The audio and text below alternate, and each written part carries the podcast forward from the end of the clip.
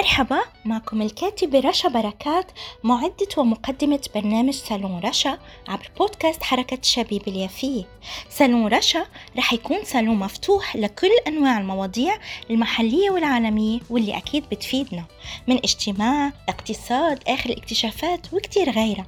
اسمعونا على منصات التواصل الاجتماعي والتطبيقات Spotify Podbean Google Apple طبعا على الفيسبوك بصفحة بودكاست حركة الشبيب اليافية وصفحة حركة الشبيب اليافية سنو رشا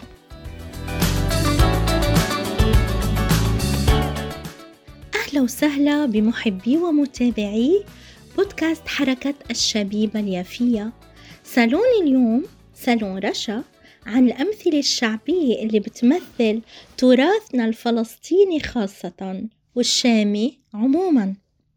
لطالما كانت الأمثال الشعبية بتعبر عن الأحداث والواقع وفيها حكمة ترفيه ثورة قضية قصة تأديب وتربية أو كتير أمور تانية بعد. يعني الحلو فيها إنه أحيانا كتير منستفيد من بعضها أو منحسها بتحاكي شؤوننا فعلا. إضافة إلى أنه كمان فيها إبداع وحبك جميل ولذيذ. فمثلا مع موضوع الإخلاص والوفاء منلاقي مثال قديم بمجتمعنا بخاطبنا وبقلنا ناس من لحمك ودمك باعوك لا تلوم يلي مبارح عرفوك. وبالاجتماعيات بقول مثالنا الشعبي مش كل يلي بيحكي فهيم ولا كل يلي بيسكت بهيم. ومع الناس اللي بتقل على غيرها وطبعا ما عم بتطرق أبدا لموضوع الكرم والضيافة بهالناحية. فبقول مثالنا الشعبي ناموا عندي ليلة فكروا حالهم من العيلة. وشو بدنا نقول ونزيد عن التجارب الحياتية والصبر؟ بيطلع لنا مثال وبخبرنا دروس الحياة مش ببلاش دافعين ثمنها من عمرنا كاش. وعن الأصيلات والعوائل الكريمة مثالنا الشعبي بفاجئنا بحكمة عميقة. بيقول بنت الأصل بتخلي كوخها قصر وعن وجود بعض النفاق الاجتماعي والمنافقين. فبقول المثال كله ماشي بألف وش والقلوب مليانة غش. وكمان مثال اشكي لربك ونام ولا تشكي لبني آدم وتنهان. والدنيا بدي بتورجيك مين ببيعك ومين بيشتريك. وخايف هزك يا غربالي يوقع منك كل عزيز وغالي. وكمان ما أكتر صحابي لما كان كرمي دبس وما أقل صحابي لما كرمي يبس.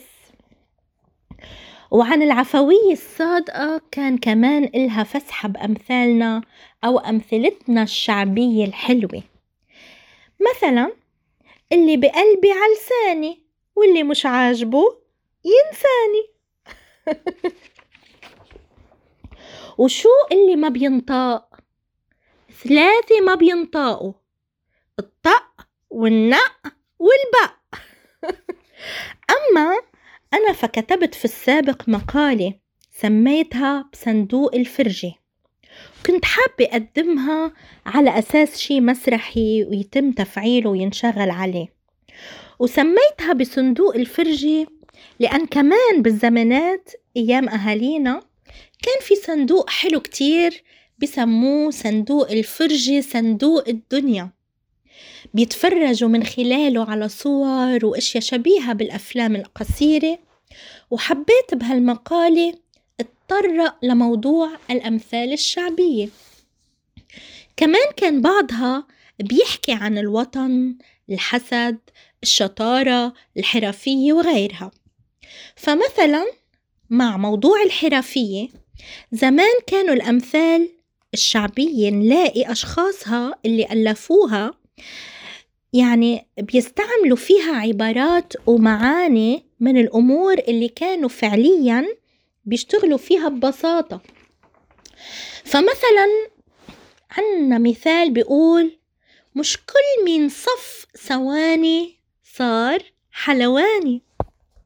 ومع الع... مع الحس... الحسد الناس بتدعي على الحاسد بشكل طريف وحلو وبتقول عين الحسود فيها عود.